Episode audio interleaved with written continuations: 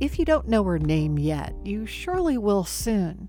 Teenager Greta Thunberg is becoming known across the globe for her climate change activism. For more than thirty years, the science has been crystal clear. How dare you continue to look away and come here saying that you're doing enough when the politics and solutions needed are still nowhere in sight? You say you hear us and that you understand the urgency. But no matter how sad and angry I am, I do not want to believe that. Because if you really understood the situation and still kept on failing to act, then you would be evil, and that I refuse to believe. Miz Thunberg says the science is clear, so she and others of her generation are stepping up to be active critics. From Virginia Humanities, this is With Good Reason. I'm Sarah McConnell, and today on the show, how science education makes better citizens. Science education is so important to us as citizens because science is about asking questions. Later, building a community seed library. Um, we had someone bring in some pawpaw seeds, for instance, this, you know, beautiful and delicious Um, kind of tropical-like fruit that kind of tastes like a cross between a kiwi and a banana. But first, in two thousand eleven, a massive earthquake hit Japan. It was the biggest in the country's history, and it caused all sorts of unexpected consequences, including the migration of tiny creatures called nematodes.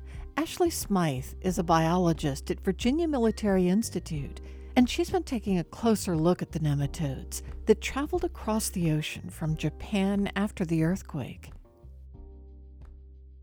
The tsunami that it generated seems to be the biggest that's ever been recorded, and certainly the biggest to really impact an entire other continent, basically, right? You know, the, the wave actually went all the way across the Pacific, and then for years after, we're still seeing debris that came from the coast. So this isn't a regular thing. We don't have earthquakes that strike Japan or other nearby countries that then send tsunamis our way and bring us debris? Right. This is not a normal thing. Yeah, this was a really unusual event.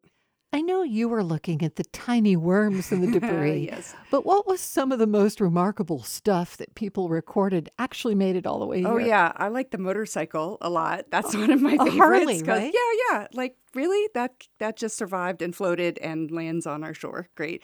And a giant dock, like, you know, Mack truck-sized dock, basically, like giant dock, like house-sized dock. I mean, that's amazing. All the way to little tiny little baskets and like a soccer ball. I mean, just amazing giant and little stuff. So the tsunami was in two thousand eleven, and then for years, maybe four or five years afterward, mm-hmm. debris was washing up on the West Coast. When did you perk up? Yeah, I, I got connected to it about three years ago, when a colleague of mine, he said, you know, I've been been collecting this debris up in the north, and I've been had this army of students taking all the animals and, you know, stuff growing on the debris. Now that I think about it, we've got a lot of nematodes. You want to look at those? And I was like, oh, yeah, that sounds pretty interesting. So, yeah, so it was about three years ago when I got contacted by Jim Carlton at, at Williams College. Can I send you a bunch of nematodes? And I thought, okay, sounds huh. fun. And what are nematodes? So nematodes are worms. And uh, they're so they're unsegmented worms, so that distinguishes them from annelid worms, so things like earthworms. Most people are probably familiar with parasitic nematodes, so things like heartworm that their dogs might get, or pinworms that lots of kids can get. Um, so people are usually familiar with the parasitic ones, but actually most nematodes are not parasitic at all. They're just free-living, sort of out in the world. And where do they mostly live? Well, actually, the most of them live in the marine environment. So they're pretty much in every type of sediment and soil and sand everywhere in the world. So the lawn right outside your door will have lots of nematodes. Rainforests, deserts, every kind of soil, and every kind of sediment in every kind of aquatic system. So sand and mud and coral reefs and, you know, so they're pretty much everywhere. But the marine environment has kind of the most of them, kind of like the heartland of nematode diversity. There's just tons of species there most of which are undescribed species, actually. So it's kind of this crazy amount of diversity waiting to be discovered out there. So when I saw a picture of one, it looked like the mouth and jaw of that gross monster in Stranger Things called the Mind Flare. Oh, yes. It kind of does look like that. I've never really realized that.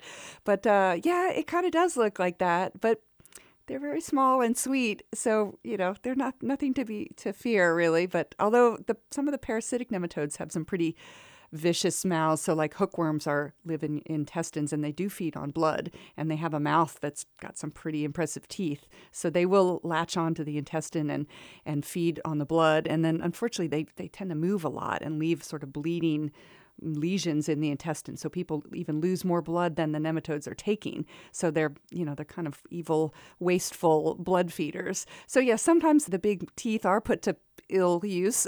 But for my guys, for the marine free living guys, they're generally pretty sweet and will feed on algae or bacteria or other nematodes. Did you find any crazy undiscovered nematodes in your pile? I think I have mostly undescribed species. Yeah, I know we're kind of weird in ne- with nematodes. We get excited when we find a known species because most of what we find are undescribed. So we get kind of excited when we're like, oh, this is the species that so-and-so described, because most of our nematode, most of the nematodes that we encounter, they're new to science. They're undescribed. So at this point, I've got about twenty-two species that I've been able to identify.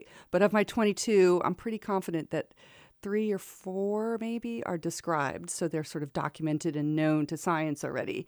And the rest of them, I think, are going to be new species. And so what will we learn from this? What might you glean? Well, so the most interesting thing, at least in the big picture sort of initially, is we now know that nematodes can do this. You know, it's never been documented, even nematodes really rafting short distances. And then I was surprised that I've got as much diversity as I do. So I thought, oh, yeah, maybe just a few species could survive that, right? So I thought, oh, it'll be a couple species and they'll be closely related, right? It'll be all one little group, right? No, it's wildly diverse. So do we feel welcoming toward these nematodes, or are they scary, invasive species? That's a great question. We generally don't think of nematodes as invasive species in the sort of like troublesome sort, you know, the way, you know, other things that might be transported around through marine, you know, through shipping and things, and can cause a lot of problems for aquaculture or just, you know, shipping ports and things like that. We don't think of nematodes as invasive in that sense, so they're probably not a problem. But I'm, you know, I'm okay with it being, you know, a little bit of a question, because that's actually led to some interesting, you know, it's sort of part of what this has inspired this project, is looking for invasive species. And the nematodes have been able to kind of tag along with that. So they're probably not a problem. So yes, we should probably welcome them to our shores. It'd probably be okay. But it's an interesting thing to ex- explore. Do we need nematodes? Do they do they serve an important function in the food chain? Sure, yeah, absolutely. When they're when they're down in the sediment, they're an important food source for all sorts of deposit-feeding creatures. So there's lots of bigger worms and arthropods, you know, crustaceans and things that sort of sift through the sand to feed, and they're chowing up a lot of nematodes there. So yeah, they're a really important sort of base of the food chain in the marine environment for sure. I can't help but think about how we've imagined populations were able to sort of span the globe and how they got here, and whether early ancient populations sailed or some other means. Does it make you think beyond nematodes and think about sort of life formations? Oh, yeah. I mean, that's it, it is amazing to think about how marine life moves around the world, you know, especially life that, you know, sort of specializes on in coastal habitats. Well, how did they get to another coast really far away? You know, how does that movement happen? And and how much have we as humans done to move things around, and how much is just rafted around, you know, on sort of natural debris? And yeah, definitely. It makes you think about just humanity moving around the world, and are we bringing all sorts of, you know, cool creatures with us? Ashley Smythe, thank you for sharing your insights on With Good Reason. Thanks so much for having me and letting me talk about my favorite uh, creatures, the nematodes.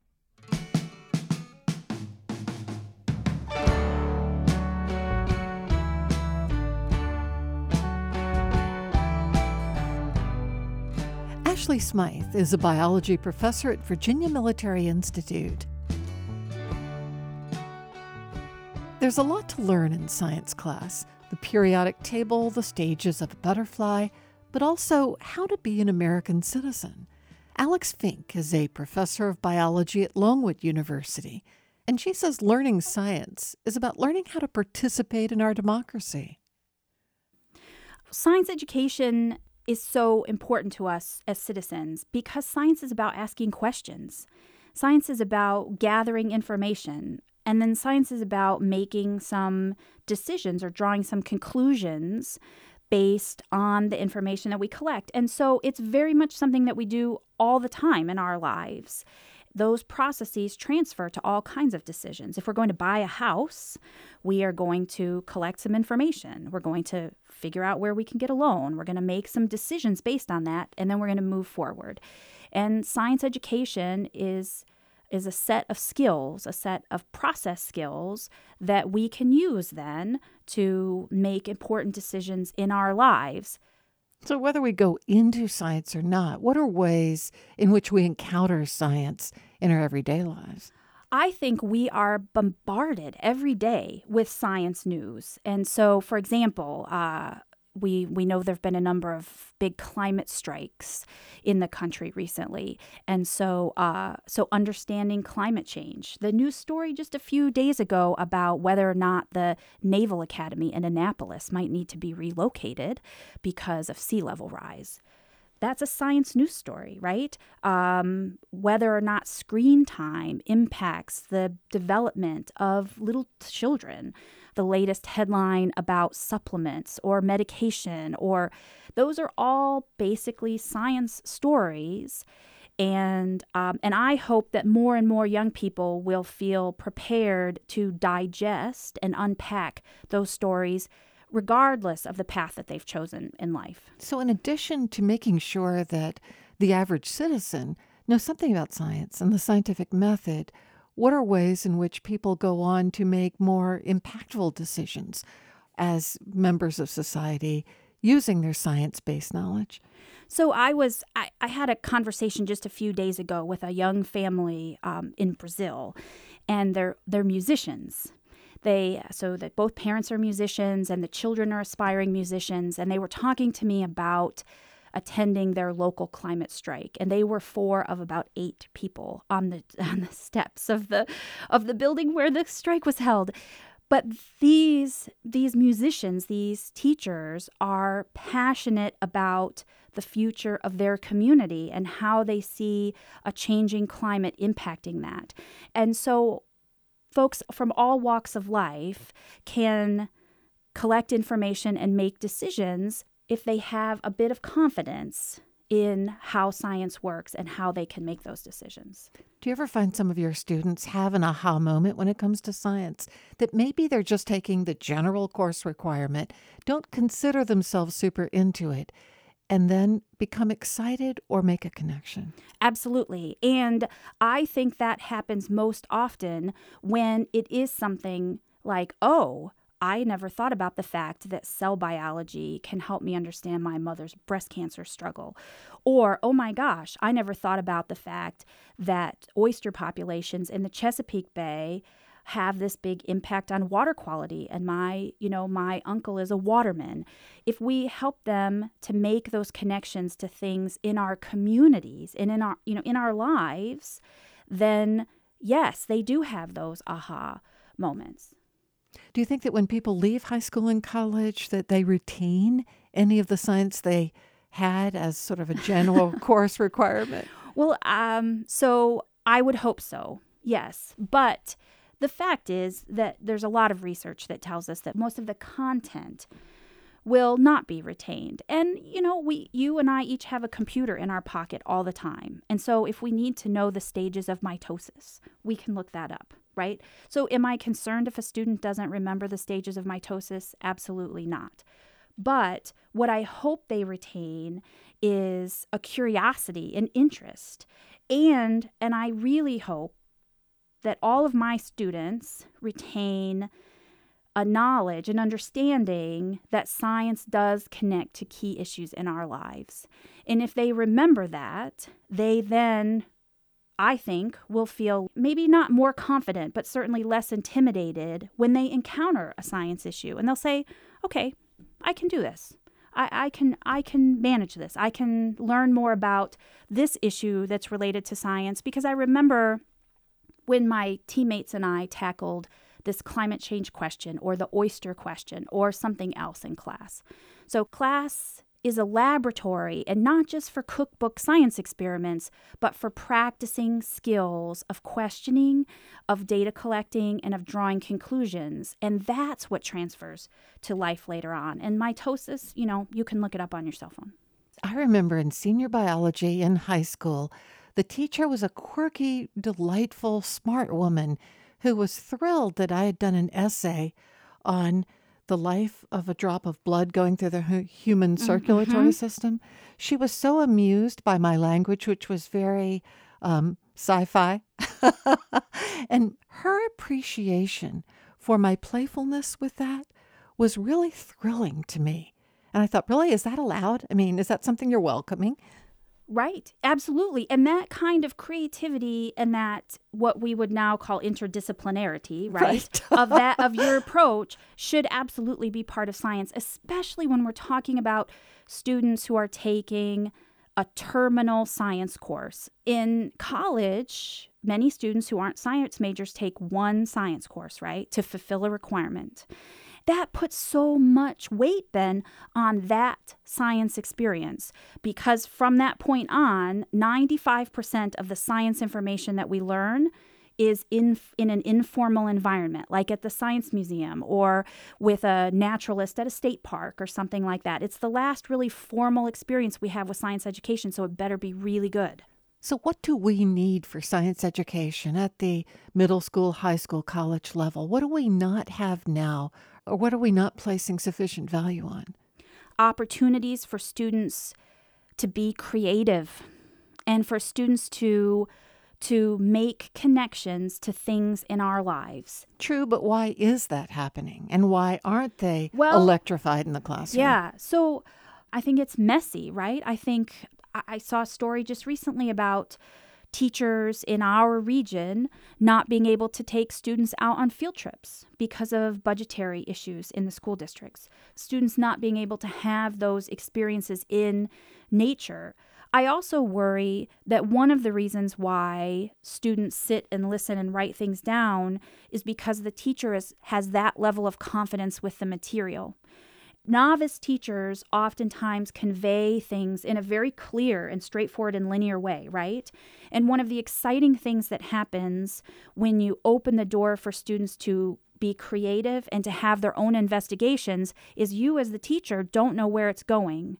And that can be very unsettling, right? To lose that control, to lose that kind of authority, and maybe for things to move beyond your comfort zone in terms of content knowledge. But that's exactly where we need students to go. We need them to realize that they that they can use this information in interesting ways. And so I think I th- I think one of the challenges we face is the obvious budget issue, but another is teacher confidence with teaching science and teaching science in a way that is a much more unscripted and much less linear. Alex Fink, thank you for talking with me and With Good Reason. Thank you so much. It was my pleasure to be here.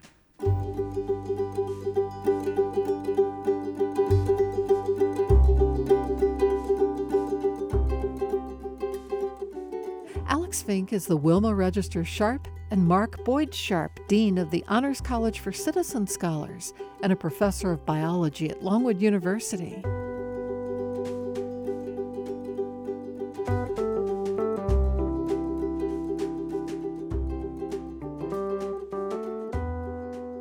The Appalachian region is home to some of the greatest biodiversity in the country. My next guest has spent his career and really his life embracing that biodiversity. Ben Castile is a horticulturalist and instructor at Virginia Highlands Community College. Ben, you actually grew up in Appalachia where you teach now. What was it like growing up there? It's an interesting question. Um, I actually grew up in the suburbs of Appalachia, kind of right on the border of Tennessee. And my experience there was kind of watching as the pastures there turned into pavement as they began to develop this area right off of the interstate corridor. And I think watching that kind of drove me to go more towards the natural world.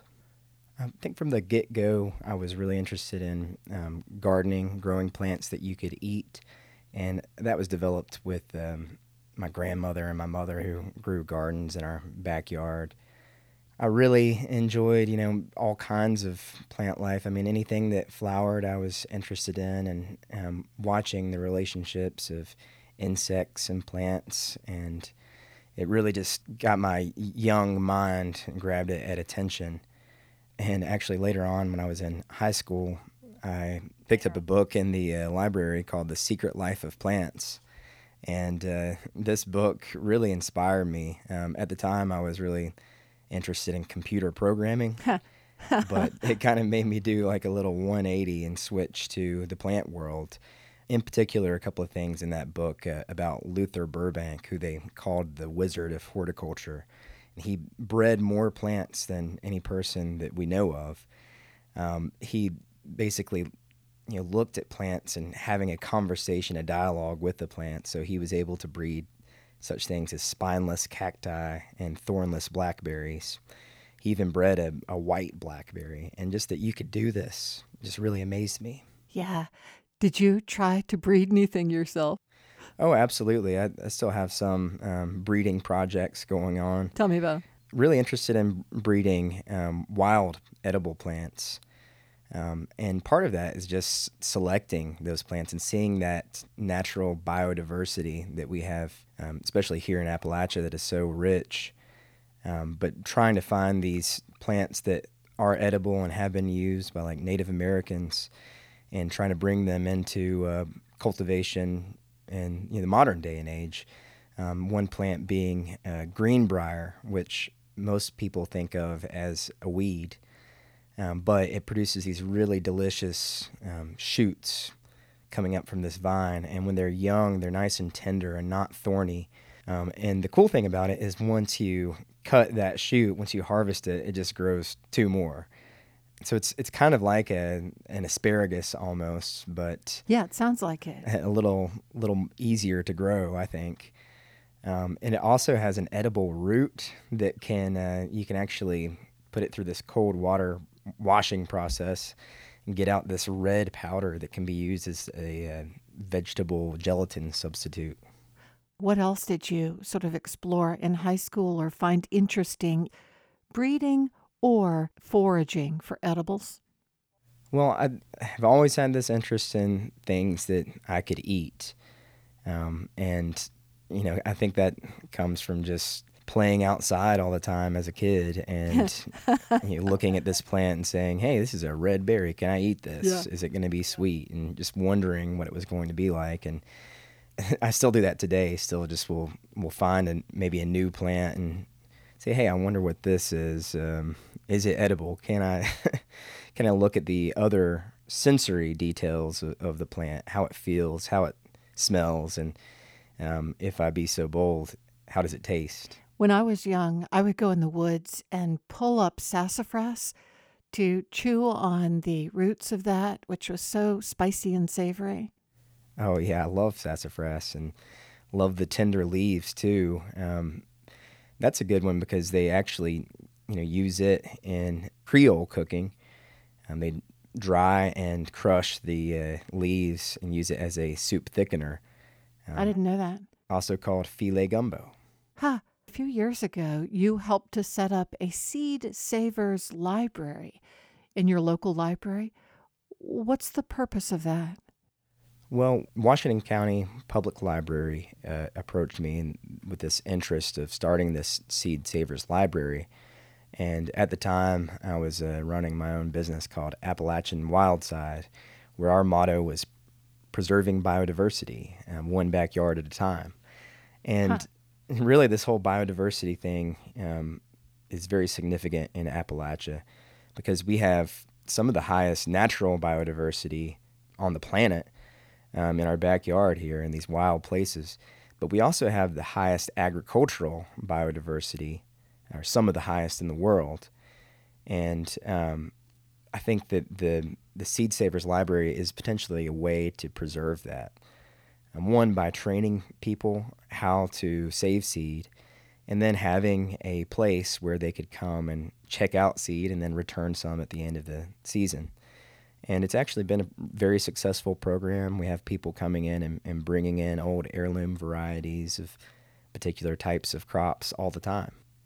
Name some of them that people have really treasured that you've become passionate about.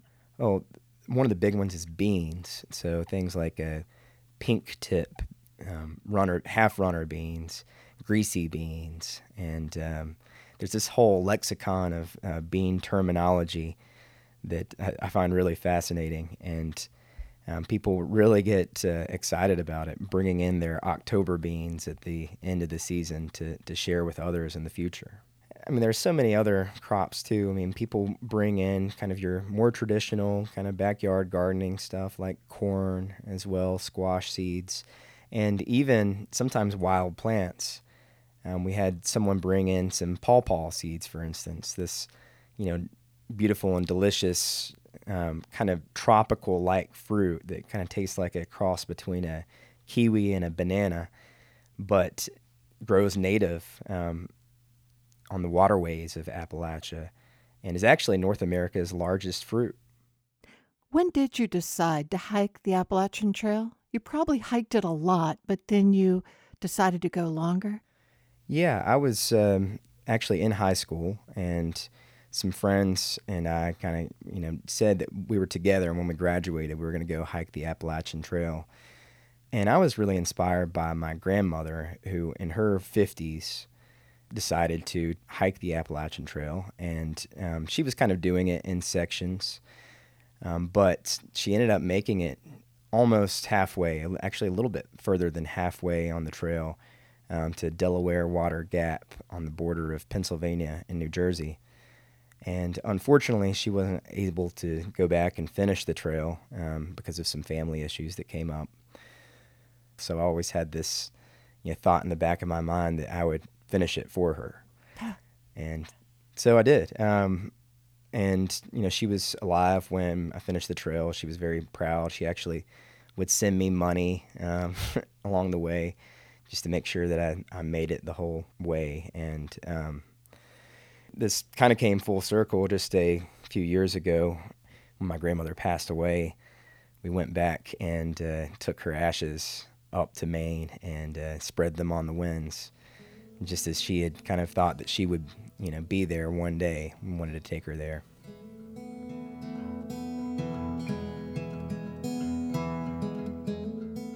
Ben Castile is an instructor and program coordinator of horticulture at Virginia Highlands Community College. This is With Good Reason. We'll be right back.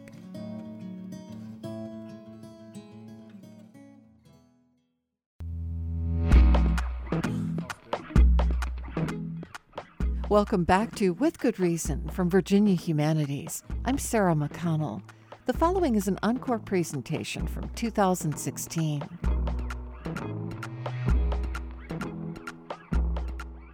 Heralded as a success story, Botswana turned its thriving wildlife population into a major draw for tourists. And yet, while the tourism industry depends on wildlife like elephants and lions, those same animals can cause problems for the very poor. My next guest is Kathleen Alexander. She's a professor of fish and wildlife conservation at Virginia Tech, and she's worked in Botswana for decades. Kathleen, you work in Botswana where big wild animals like elephants and lions still roam in a way that America no longer has such large populations. How fun. It's amazing. Sometimes you're reminded what it must have been like to be this human without any protection when you walk, let's say, across the road in the town that I work in, where you might run into an elephant, and it may be an outcome that would be something you really might not be too keen on. It's a it's a different world. I've read that there are more wild animals than people in Botswana. I mean, by far more. Well, it's crazy, and it's it's it's amazing. You're going to the store to buy your coffee and bread, and you have to park your car and make sure you don't hit the warthogs. I feel like I wish I had that problem. Oh, I know. It brings you right into touch with this amazing juxtaposition and richness of, of humans and animals and these landscapes where there is coexistence and overlap, and, and sometimes, you know, it just works wonderfully. The center that you created just outside the wildlife park, the Chobe National Park in Botswana, is primarily to care for the animals or to protect the people from the animals? Well, I think it's both. It's how do you actually provide assistance so humans and animals in the environment move forward in a way that is possible, given all the constraints and challenges for everything from abject poverty and health issues that challenge human communities to droughts and lack of food and water for animals and wildlife. So there's lots of priorities, and sometimes they're in contrast. Well, tell me how much of Botswana is taken up by the wildlife refuge areas and what the human populations are subsisting on. Well, nearly half of the country is designated as a protected area. Now, this is important because wildlife and tourism is identified as a huge opportunity to bring money in. Agriculture is not going to be as strong and has, in fact, lost traction because there's just not that much water. How do many of the people you know in Botswana view this state of living where animals can roam free in these preserves while they go about their normal lives? Well, the issue is that the animals don't stay in the preserves. They right. leave and they live around these people. And, and in some respects, there's communities that say, why does government and other people, why do they love animals more than us? And then there's others who were, you know, who rightfully recognize the incredible conservation success story Botswana represents. So it's a ticklish situation for government leaders trying to find a balance between, again, sometimes very opposing needs. What are you seeing in terms of the economy in Botswana? Is it all related to wildlife tourism from outside the country? Well, there's a big thrust there, and of course there's the diamonds, and that's been the problem, though. It's very hard to bring all of those economic opportunities down to the household level of a rural community or the woman living alone with her five children who may be suffering from H I V. What exactly would she do to grab part of that economic opportunity? And so unemployment remains high despite this amazing effort of government to pull people forward. Um, it's, it's a difficult situation when your options are restricted. Well, who does make money off the ecotourism? Are they outsiders who've come in and established these, you know, safari centers? Well, I would say to a large extent, yes. And I think the government's working really hard at, at, at framing an environment where partnerships between communities and business sector and, and bringing in citizens of Botswana into those industries is achieved. But that's a process and a pathway. And when you're trying to develop capacity, that can be very challenging. And then you have the issue where people worry about H I V. That's the reality of working in a place like Botswana where you're struggling with this terrible disease that's affecting the very fabric of life. And are they seeing a lot of new H I V cases there? Oh, it was every day. I mean, who is no longer there anymore? Now, government has taken a bold step, followed by most of the continent, in, fo- in providing free of charge all of the um, A R Vs to help protect people. That is drugs that help fight the virus and keep a person healthy and living. And it's an expensive enterprise, but it was necessary. They were going to lose most of their population. And so that bold move has secured a future, but it's not going to go away. And in fact, H I V really is still a problem globally, yet the conversation is something we don't really have so much in America anymore. I think largely because we're uncomfortable with the fear of, of disease. I mean, it's something that's always on our horizon and, and frightens folks. Have you lost friends in Botswana to H I V? Absolutely. I must say that there was probably a decade and a half that every woman that worked with us in the household eventually died of H I V.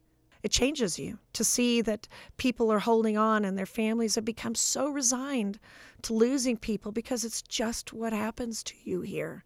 People lose people, and there are these just clusters, remnants of families left because of the impact, ravaging impact of H I V.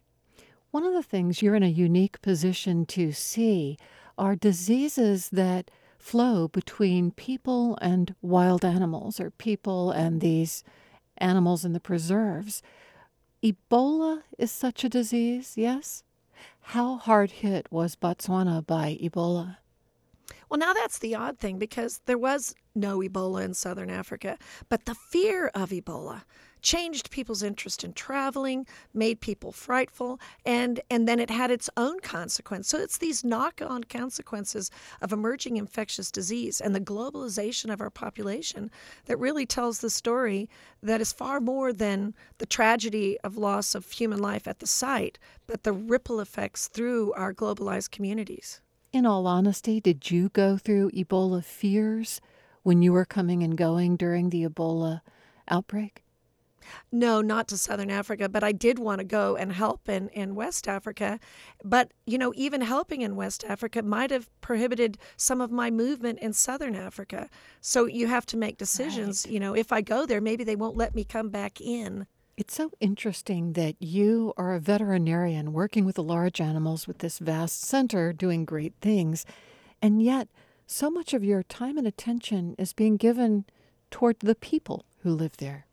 And I think that's what's exciting, is that you realize that these complex problems can't be parsed out by one set of animals or one community, that there's this conglomerate of influences and agents and participants that create a problem. And it's that complex problem and all its constituents that we have to pursue. So understanding why a woman would not be able to hear from her son if he has diarrhea, and looking at the national diarrheal data and asking questions about water and pathogens, they're all linked. And without including all of that, I don't think we can ever get to addressing these problems that have remained persistent. Diarrhea, it's a global problem. It kills children. We had five hundred children die in two thousand six in part of Botswana.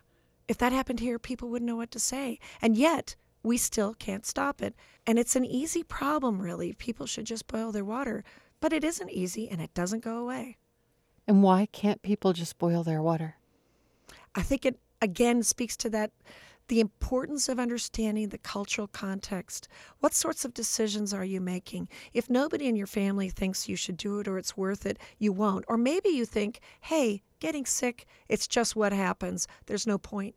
And it's those complexities of human belief systems that really drive what people will do or what they won't do and what interventions are possible. So we might, in all of our smartness and intellect and institutions, generate great ideas and interventions. But if I can't get Mama Umpo to say to me, oh, I understand that. I can use that with my children. Let me go and tell my uncle and my father. She's not going to do it. So you're back to square one and spinning your wheels. What do you wish the public understood better about what you see in Botswana? I think it is, is that, one, everybody's struggling with all the complexities of their own world, and some more than others. So we might be crossed because, you know, our cable uh, connection went off and we had to wait for the cable guy. And then there's somebody's hoping their child can get to school and has shoes and won't be killed by an elephant. You have to know and understand the problems of, from the perspective of the people who own them. Only then can you help them develop solutions that work for them. So rushing in and telling people what to do is failed at the very start. But engaging people to say, tell me about your problem. Let me help you figure out what you would like to do about it from an evidence-based perspective. I really admire some of the things that you've done. You've you've created a craft center where some of the poorest local women can come and make things that they can sell to the tourism trade. Also hired some local young people there to serve as field guides. These are all terrific steps. Well, and I think I'm really excited as well. We've had some N S F support to bring young African American or Black students to work with minority tribal groups there, as well as high school students, to start saying, you know what, we need a different tomorrow. We need an improved tomorrow. We need leaders that are from different minority groups, both tribal and racial. We need to empower people to overcome poverty, and we need to be creative. And you know what, even though if you're a scientist or whoever you are, you need to put your foot in the water and just say, okay, What can we do and get going? That craft center is amazing. Those women who have no opportunity because they're older and they have lots of children and they're not going to be owning a hotel, how do you help them? And how do you not just sit there and monitor the demise of the world? You have to do something. So I hope we're making our little impact. I think you are, because every day I get in my car and you remind me about something I've never thought about and something maybe I need to do differently. Well, Kathleen Alexander, thank you so much. I really appreciate this. Oh, you're very welcome. Kathleen Alexander is a professor of fish and wildlife conservation at Virginia Tech. Coming up next, could gene editing solve mosquito-borne diseases? Media attention is turned away from it, but the Zika virus is still dangerous. If you visit the C D C website, their recommendation for avoiding Zika is to avoid mosquito bites. They suggest wearing bug spray or long sleeves and pants. But what if we could control Zika by simply eliminating the mosquitoes who bite? My next guest is Jake Tew. He's a professor of biochemistry at Virginia Tech. He's fighting the Zika epidemic with a gene editing technique that cuts down on female mosquitoes. Because uh, for mosquitoes, um, only females bite us and only females transmit diseases. Males don't bite, and so they are harmless in that aspect. I've heard that the females are called vampires and the males vegetarians. Right, right. I like to say that, yeah. Why do the females bite? So they need the nutrients from our blood to nourish their eggs, and they like to bite humans. They have uh, receptors for different kinds of odors. They also have ways to detect C O two and heat, and uh, they're able to sort of zoom in on a potential victim. Roughly how many species of mosquitoes are there, and how many of those can give us Zika? Right, so there are more than three thousand species of mosquitoes. Uh, I work on Aedes aegypti, which is the primary vector for dengue, chikungunya, Zika, yellow fever, and those viruses. So what you are trying to do is edit the gene of the mosquito so that we produce fewer females. So mosquitoes are like us, and uh, we have sex chromosome, X Y chromosomes, and the boys have the Y chromosome. And so on the Y chromosome, you have a gene that makes the boys boys. And mosquitoes are similar in that way. Mosquitoes have a gene uh, on a place that only is passed on to the boys, that makes boy mosquitoes uh, boys. We call this gene N Y X. What we're trying to do is to put this N Y X gene onto not the X chromosome, but a different chromosome that can be passed on to both boys and girls. So now the girls would take on the boy feature and they don't bite. So now we have a way to bias the sex ratio. So now you have less girl mosquitoes, and so you have less mosquitoes that bite us, and also we have less mosquitoes that makes more baby mosquitoes. Are you producing generations of females that don't bite, or are you producing just simply all generations of males, with none of which bite? We, we're producing uh, generations that are all males. So regardless whether genetically you're male or not, phenotypically you're a male. And so the plan is to have males impregnate females and produce a generation of all males and no females. So if you are able to do what we just described, right? So if you are able to make a mosquito that carries this extra copy of N Y X, the male that carries this extra copy of N Y X mate with wild-type female, and all of the progeny uh, are males, right? If you release enough of these males into the wild, they'll be mating with the females, and you're producing all males. And those males now would act as your biological control agent, right? So they'll be finding other females to mate, and then they'll, they'll be making more males only, right? So this process can be amplified over generations. And so potentially you could reduce the population of Aedes aegypti uh, in your locality. So it's quite efficient potentially.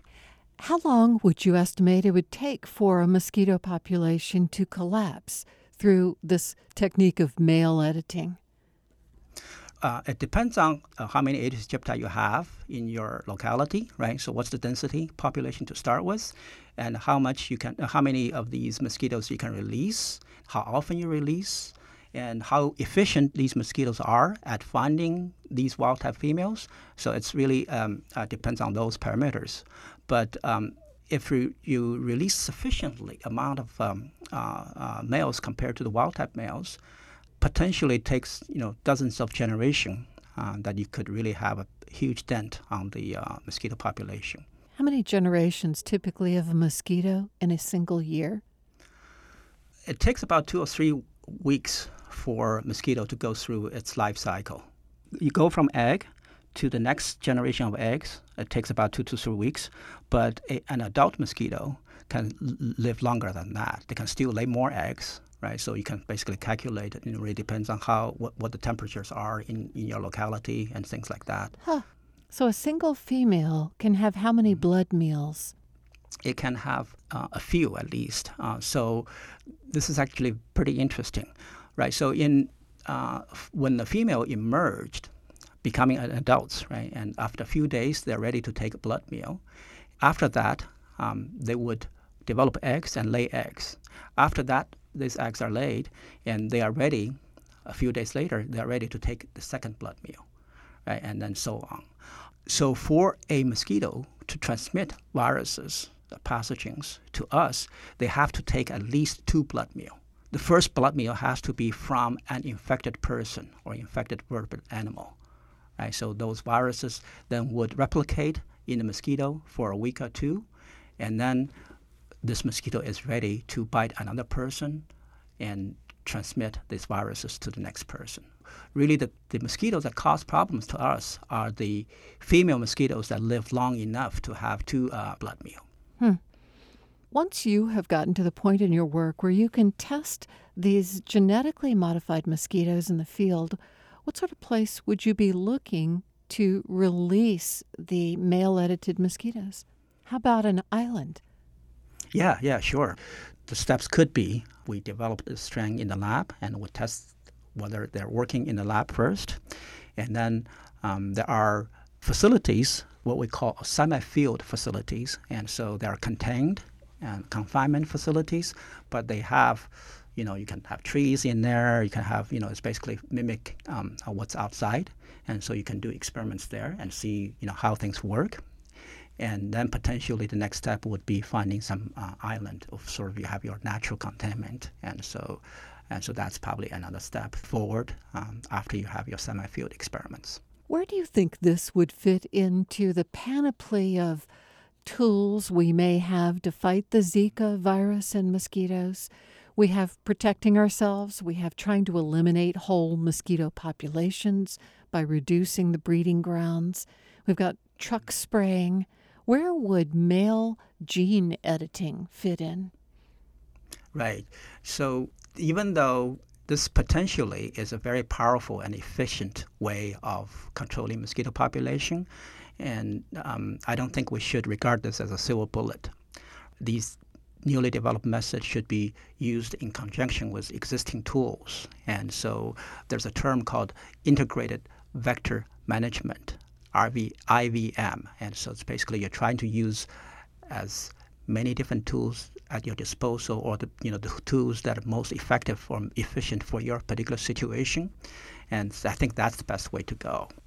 I I sometimes marvel at how this mosquito, this Aedes aegypti, adapt how adaptive they are to humans, and how they evolved a way to allow them to use um, the blood meal so efficiently, so so uh, effectively. And uh, so there's a lot of uh, physiology to be learned, a lot of um, uh, evolutionary question to be asked and answered uh, by studying this particular species of mosquito. And we just have to realize that the important thing, uh, as far as the human society is concerned, is to control diseases that caused or transmitted by these mosquitoes. Uh, I, you know, don't have a particular interest in getting rid of uh, a particular species of mosquito. Let me ask you one last question that all of us have thought at one time or another as we've slapped at mosquitoes. What in the world are they good for? And I think I think we understand that there are vast populations throughout the ecosystems around the world that depend on mosquitoes as a food source. Have mosquitoes, do you think, also evolved to infect populations of animals to control them? They're part of the sort of the balance, not just as a food source for animals, but also to infect animals.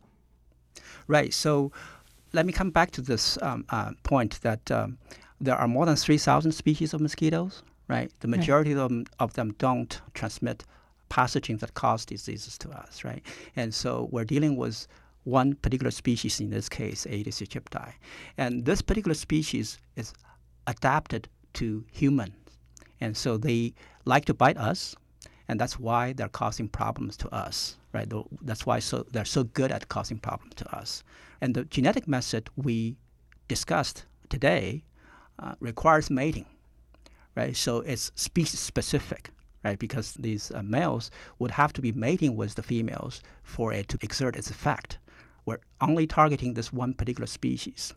And Aedes aegypti is an invasive species in the Americas. So it's not native here.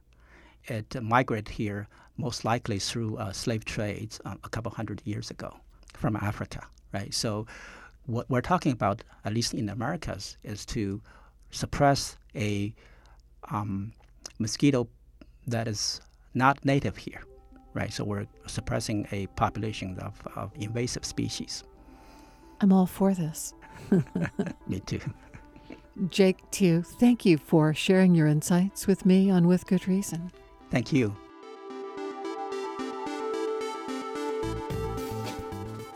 Jake Tew is a professor of biochemistry at Virginia Tech.